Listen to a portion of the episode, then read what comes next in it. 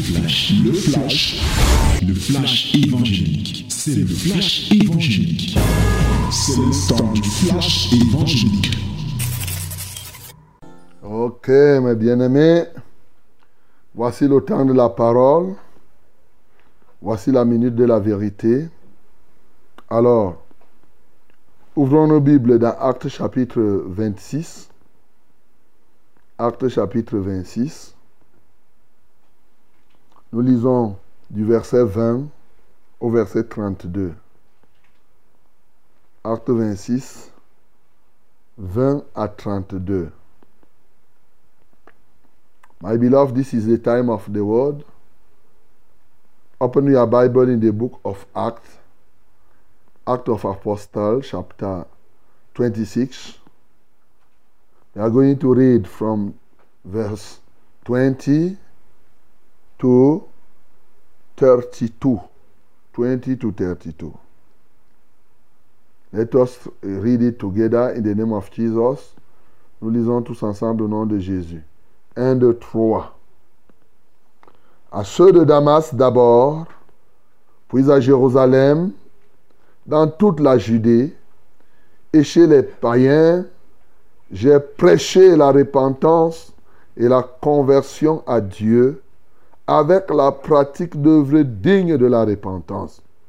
Voilà pourquoi les Juifs se sont saisis de moi dans le temple et ont tâché de me faire périr. Mais grâce au secours de Dieu, j'ai subsisté jusqu'à ce jour, rendant témoignage devant les petits et les grands, sans m'écarter en rien de ce que les prophètes et Moïse ont déclaré devoir arriver. Savoir que le Christ souffrirait et que, ressuscité le premier d'entre les morts, il annoncerait la lumière au peuple et aux nations. Comme il parlait ainsi pour sa justification, Festus dit à haute voix, Tu es fou, Paul. Ton grand savoir te fait déraisonner. Je ne suis pas fou, très excellent Festus, répliqua Paul. Ce sont au contraire des paroles de vérité et de bon sens que je prononce. Le roi est instruit de ces choses et je lui en parle librement, car je suis persuadé qu'il n'en ignore aucune, puisque ce n'est pas en cachette qu'elles se sont passées. Crois-tu au prophète, roi Agrippa Je sais que tu y crois. Et Agrippa dit à Paul, tu vas bientôt me persuader de devenir chrétien. Paul répondit, que ce soit bientôt ou que ce soit tard, plaise à Dieu que non seulement toi, mais encore tous ceux qui m'écoutent aujourd'hui, vous deveniez tel que je suis, à l'exception de ces liens. Le roi, le gouverneur, Bérénice et tous ceux qui étaient assis avec eux se levèrent et, en se retirant, ils se disaient les uns aux autres, cet homme n'a rien fait qui mérite la mort ou la prison. Et Agrippa dit à Festus, cet homme pourrait être relâché s'il n'en eût pas appelé à César. Amen. Voilà, mes bien-aimés, nous avons commencé depuis 56 semaines, ça c'est la 56e semaine de méditation du livre des actes des apôtres. Et ce sera la dernière semaine pour cette série qui a été consacrée à méditer les actes des apôtres sous l'angle évangélique. C'est-à-dire que voir comment, à partir des actes des apôtres, qu'est-ce que Dieu nous parle, quelle est la pensée de Dieu? Quelles sont les paroles de Dieu qui nous aident effectivement à conquérir les âmes, à conquérir les territoires? Donc sois attentif encore, mon bien-aimé, sur ce que nous allons te dire. Ne te laisse pas te distraire. Oui, je sais que peut-être que tu n'as pas dormi. Peut-être, peut-être, peut-être. Mais le Seigneur te fait grâce encore d'être éveillé, de m'écouter. Peut-être tu m'écoutes, c'est comme si tu rêvais. Même dans le rêve, écoute-moi. Parce que ce que je vais te dire, c'est la vérité. Il y a des moments où les gens ne croient que quand ils rêvent. Donc, en m'écoutant, même comme si tu étais en train de rêver, il n'y a pas de problème, pourvu que ça te touche et qu'effectivement, tu puisses être parfaitement transformé.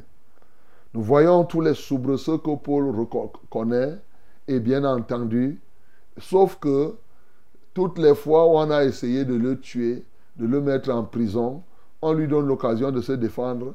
Lui, il transforme cela, il transforme effectivement cela en des occasions. Et nous pouvons comprendre ce qu'il nous a dit ici. Quand il a commencé la prédication, quand il s'est converti, il dit que lui, après avoir reçu le miracle qui s'est passé sur le chemin de Damas, il a commencé à prêcher la parole. Où? À Damas. À Damas, à Jérusalem, dans toute la Judée et au-delà des Juifs, il a prêché la parole chez les païens. Et il prêchait quoi? Bien-aimé, quel est le message qu'il prêchait? Il prêchait la repentance et la conversion à Dieu avec la pratique d'œuvres dignes de la repentance. Ah, ah. Tu te poses, il prêchait quoi? Il prêchait la repentance.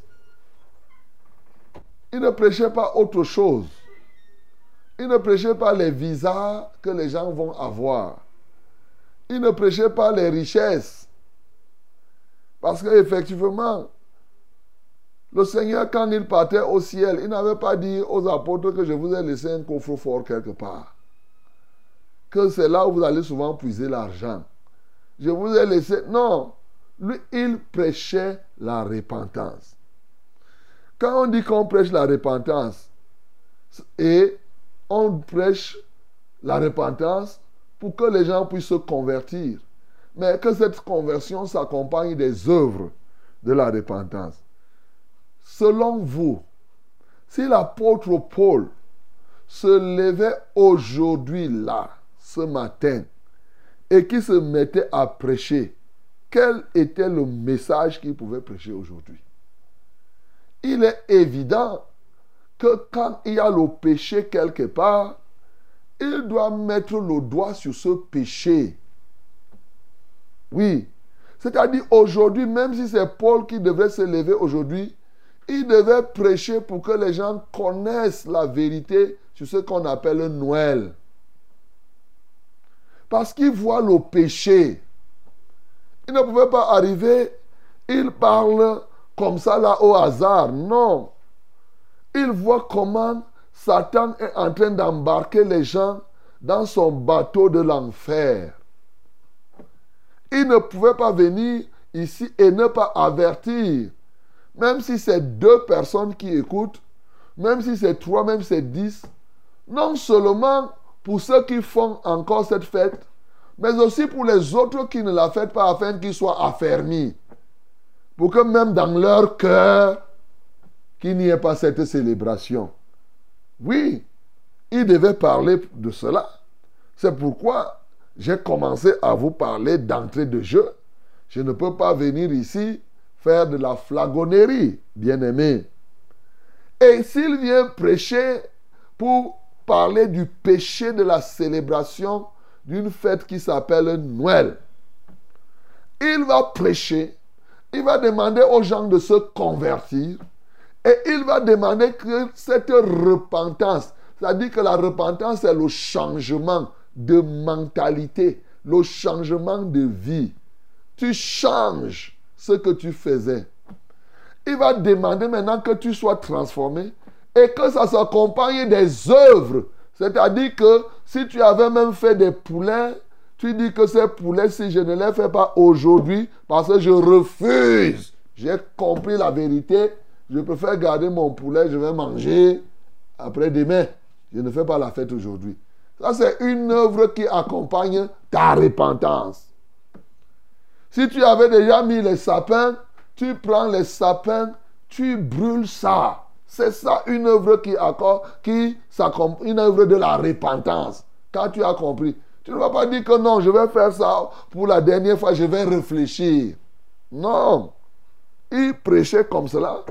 Quand tu as connu la vérité, c'est lui qui connaît la vérité. Il croit à cette vérité. Il se répand. A dit qu'il décide de changer. Je vous ai toujours dit, il fait un virage à 180 degrés. Il partait dans une direction. Il change de direction. Il tourne radicalement le dos. Il partait. Regardez ce que Paul a eu, mes bien-aimés. Il partait à Damas pour aller attraper les gens et les fouetter et les amener pour qu'on les emprisonne. Mais quand il a été touché, il a reçu la vérité, il a changé radicalement. Il a commencé à faire le contraire. À Damas, il a commencé à prêcher Jésus qu'il a rencontré. Au lieu d'aller encore arrêter les gens, disant que comme on m'a envoyé, j'arrête quand même les gens pour la dernière fois. Non. Il a dit, là, ça m'a attrapé en route. Et maintenant, là, je change de voie. Je décide de faire le contraire. Et c'est pourquoi il dit que là où ça m'a attrapé, là où Jésus m'a attrapé, j'ai commencé à prêcher l'évangile là-bas, à Damas. Tu comprends ça? C'est ça. Donc il n'y a pas, on ne donne pas un rendez-vous à la repentance. quand tu écoutes la parole, ça te touche immédiatement tu changes. Tu décides, tu changes. Et on te demande, quand tu changes, tu te repens, tu décides d'abandonner cette mentalité-là et tu accompagnes ça de la restitution, c'est-à-dire des œuvres qui témoignent réellement que tu as changé. Il n'y a pas de repentance sans accompagnement d'œuvres qui témoignent. Oui, même Jean-Baptiste à son temps disait, produisez des fruits dignes de la repentance. Quelqu'un ne peut pas dire que je me repens et il continue à faire la même chose. Aujourd'hui, les gens écoutent l'évangile pour ceux qui écoutent.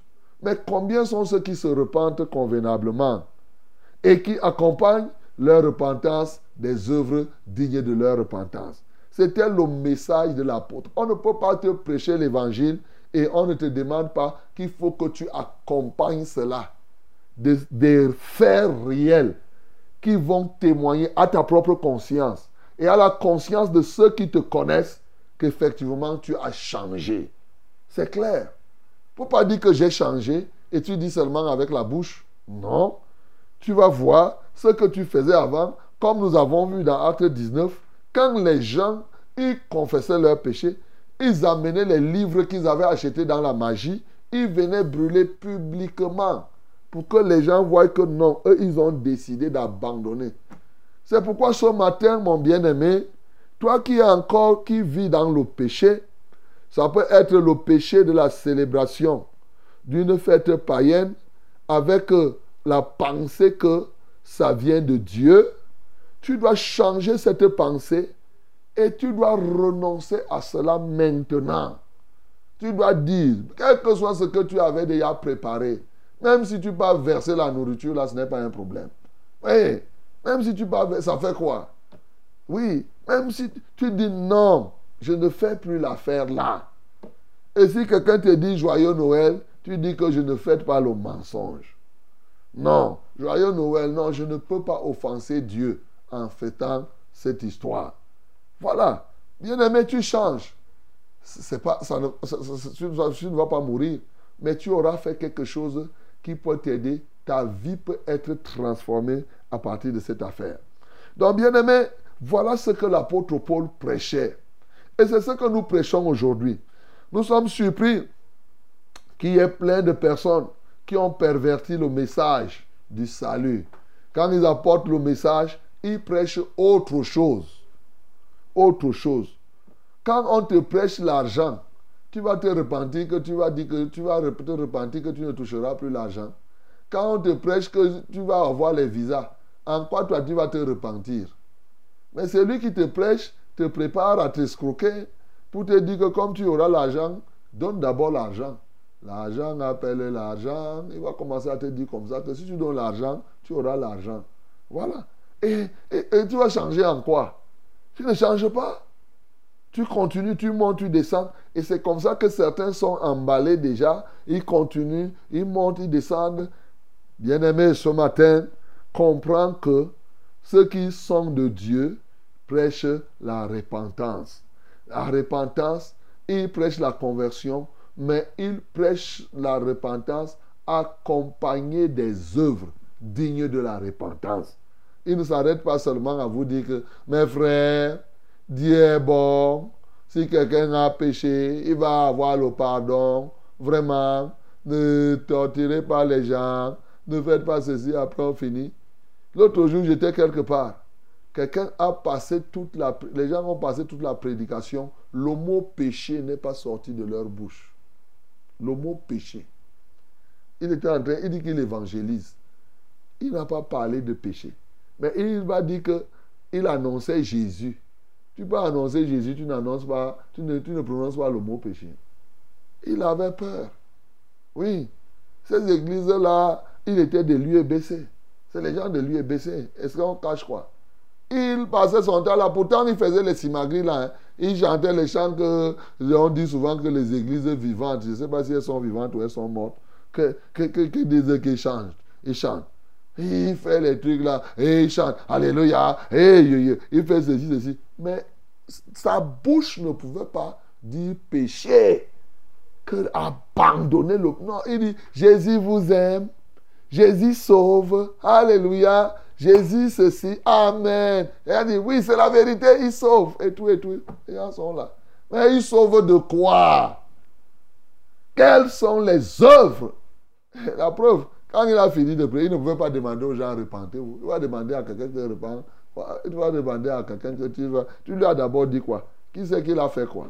Voilà comment on prend les gens dans la superficialité. On en parle des gens dans la superficialité. Non, mais bien aimé, quand tu te lèves pour parler, nous savons que il n'y a pas une chose. La seule chose qui nous a créé la séparation entre Dieu et nous, c'est le péché. Parce que là, c'est clair que la main de l'Éternel n'est pas si courte pour sauver, ni son oreille trop dure pour entendre. C'est nos péchés qui nous séparent de lui, qui empêchent que nous soyons unis à lui. Quand il faut prêcher Jésus-Christ, Beaucoup de gens ne savent pas que la prédication de Jésus-Christ, c'est la prédication à, la repentance. Et quand on parle de repentance, on parle, Jésus-Christ vient comme une solution définitive et unique au problème du péché. Et comme c'est le péché qui est la base de tout problème, quand le péché est fini, tous tes problèmes sont finis. Voilà ce que ça signifie. Le message. Et c'est pourquoi il a continué à dire ici que il a prêché comme cela. Pour que les gens comprennent bien, il dit oui, je ne me suis pas écarté. je ne me suis écarté en rien de ce que les prophètes et Moïse ont déclaré devoir arriver. Et les prophètes, depuis la Genèse jusqu'à l'Apocalypse, Jusqu'à des temps se sont écoulés. Les prophètes ont annoncé l'arrivée d'une personne qui mettra fin au péché, qui viendra pour la délivrance du peuple d'Israël, la délivrance aussi du monde entier. Les Moïse, ils en ont parlé, que oui, Dieu suscitera un prophète. Et il parlait, il parlait des choses chacun dans le désert, quand les gens ont été mordus par les serpents brûlants, Dieu lui a dit, fais-toi un serpent des reins. Quiconque regardera à ce serpent, il ne mourra pas. Et quiconque se tenait, qui avait été mordu par le serpent brûlant. Le serpent brûlant, c'est quoi pour nous aujourd'hui? Mais c'est le péché. Quand le diable qui est représenté par le serpent te mord, il met en toi le péché. Et de sorte que quiconque donc regarde à Jésus, eh bien, il va faire quoi? Ben, Jésus va le sauver. Il va se repentir de son péché. Donc, ici, il dit que les prophètes ont annoncé cela depuis longtemps. Donc, Moïse a annoncé, je ne me suis pas écarté à savoir quoi? Que le Christ va souffrir et que ressusciter le premier d'entre les morts, il annoncera la lumière au peuple et aux nations. Au peuple, c'est-à-dire Israël, aux nations, c'est-à-dire à nous tous là. Vous voyez? Il annonce que depuis on a annoncé la résurrection de Jésus, il devait souffrir.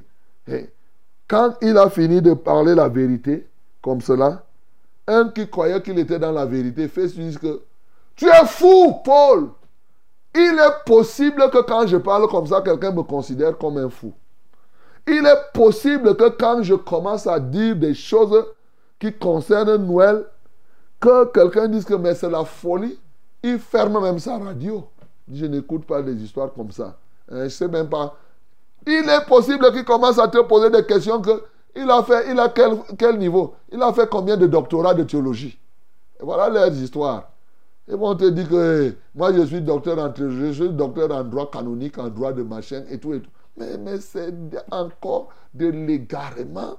Est-ce que Paul était ici C'est l'affaire de... C'est l'autre Festus. Quand Paul lui dit les choses, il croit que c'est parce que Paul connaît beaucoup. Il dit que, Paul, je crois que tout ce que tu as connu dans la vie, c'est ça qui ton grand savoir te fait déraisonner. Mais, mais, il lui dit que, excellent Festus, il respecte Festus, mais il lui dit la vérité. Ce n'est pas la folie, c'est des paroles de vérité. Alléluia. C'est des paroles de vérité. Pourquoi pensez-vous que nous, aujourd'hui, nous allons venir prêcher autre chose? Nous devons prêcher des paroles de vérité. Tu comprends donc, mon bien-aimé, ce matin, que pour que tu sauves, tu sois un conquérant et que tu sauves les âmes, il faut leur dire la vérité. Oui, la vérité, parce que vous connaîtrez la vérité et la vérité vous affranchira. C'est la vérité qui affranchit mon bien-aimé. Il n'est pas question de venir te raconter des choses. Non, on doit te dire même si tu ne veux pas écouter la vérité, là, c'est elle qu'on doit prêcher. Donc, apprenons aujourd'hui à connaître la vérité, mais surtout la vérité de l'évangile. La vérité de la bonne nouvelle. Oui, en Jésus-Christ. C'est que c'est clair que l'homme a péché et par son péché, il a été séparé de Dieu il a été privé de la gloire de Dieu. Là, c'est la vérité. Et tous ont péché et sont privés de la gloire de Dieu. Tu ne peux pas nier cela. Voilà. Et c'est ça qu'on prêche. Mais sauf que quand on dit ça, il y a une voie de sortie. Il y a possibilité que tu sortes de là. Et la seule possibilité, pour sortir du fait que tu aies perdu la gloire de Dieu, cette possibilité-là t'est donnée par qui? Jésus-Christ de Nazareth. Et comment il te sauve de ce péché? Il est mort. La mort, pourquoi? Parce que par sa mort, il a lâché sa vie. Sa vie qui n'a jamais péché. Donc, il est mort. Ça dit que, pour parler comme les hommes, il s'est dessaisi d'une vie qui n'a pas de péché et il a pris cette vie donc, il a exposé. Exactement comme quelqu'un, il a quelque chose. Voyez, je suis ici, j'ai un Kleenex.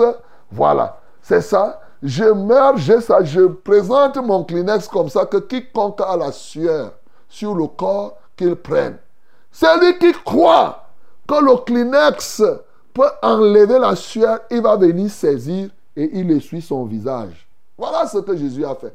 Il a donc pris sa vie, il a exposé en mourant. Donc il s'est dessaisi de cela. Il a mis sa vie à la disposition. Il dit, quoi que moi là, comme je n'ai pas péché, voici la vie sans péché. Accepte cette vie sans péché. Et alors toi aussi tu vas marcher comme moi qui n'avais jamais péché. Alléluia. Mais c'est ça, mais c'est ça la bonne nouvelle. La bonne nouvelle, c'est que il y avait quelqu'un qui te tenait captif. Quand ce quelqu'un, le péché te tenait captif. Le péché croyait qu'il n'avait pas de chef. Je vous ai dit que man passe man. Jésus est venu démontrer que je suis le remède au péché. C'est lui qui croit en lui. C'est celui-là qui reçoit la vie qui est de Christ qu'on appelle la vie et éternelle.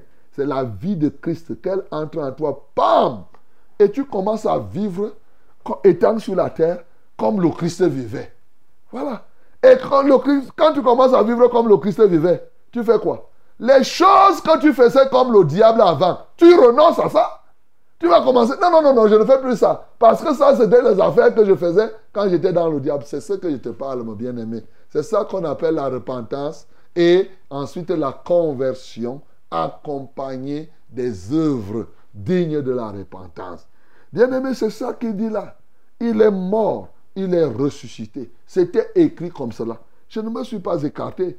Bien-aimé, je ne m'écarte pas de ce que les apôtres ont prêché. C'est ce que je te prêche chaque jour. Donc tu veux être un conquérant, bien-aimé, apprends à dire la vérité aux gens. Aujourd'hui, les gens n'ont pas le courage de dire la vérité. Oh, ils ont peur. Non, n'aie pas peur. Dis la vérité.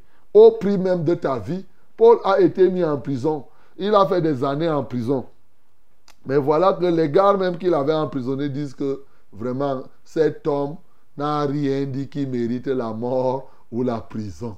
Alléluia. Mais on dit, bon, comme lui il a dit qu'il va se faire juger par César, on va l'envoyer là-bas, mais vraiment, on ne voit pas, il n'a rien fait de mal. Voilà. Ils finissent par comprendre.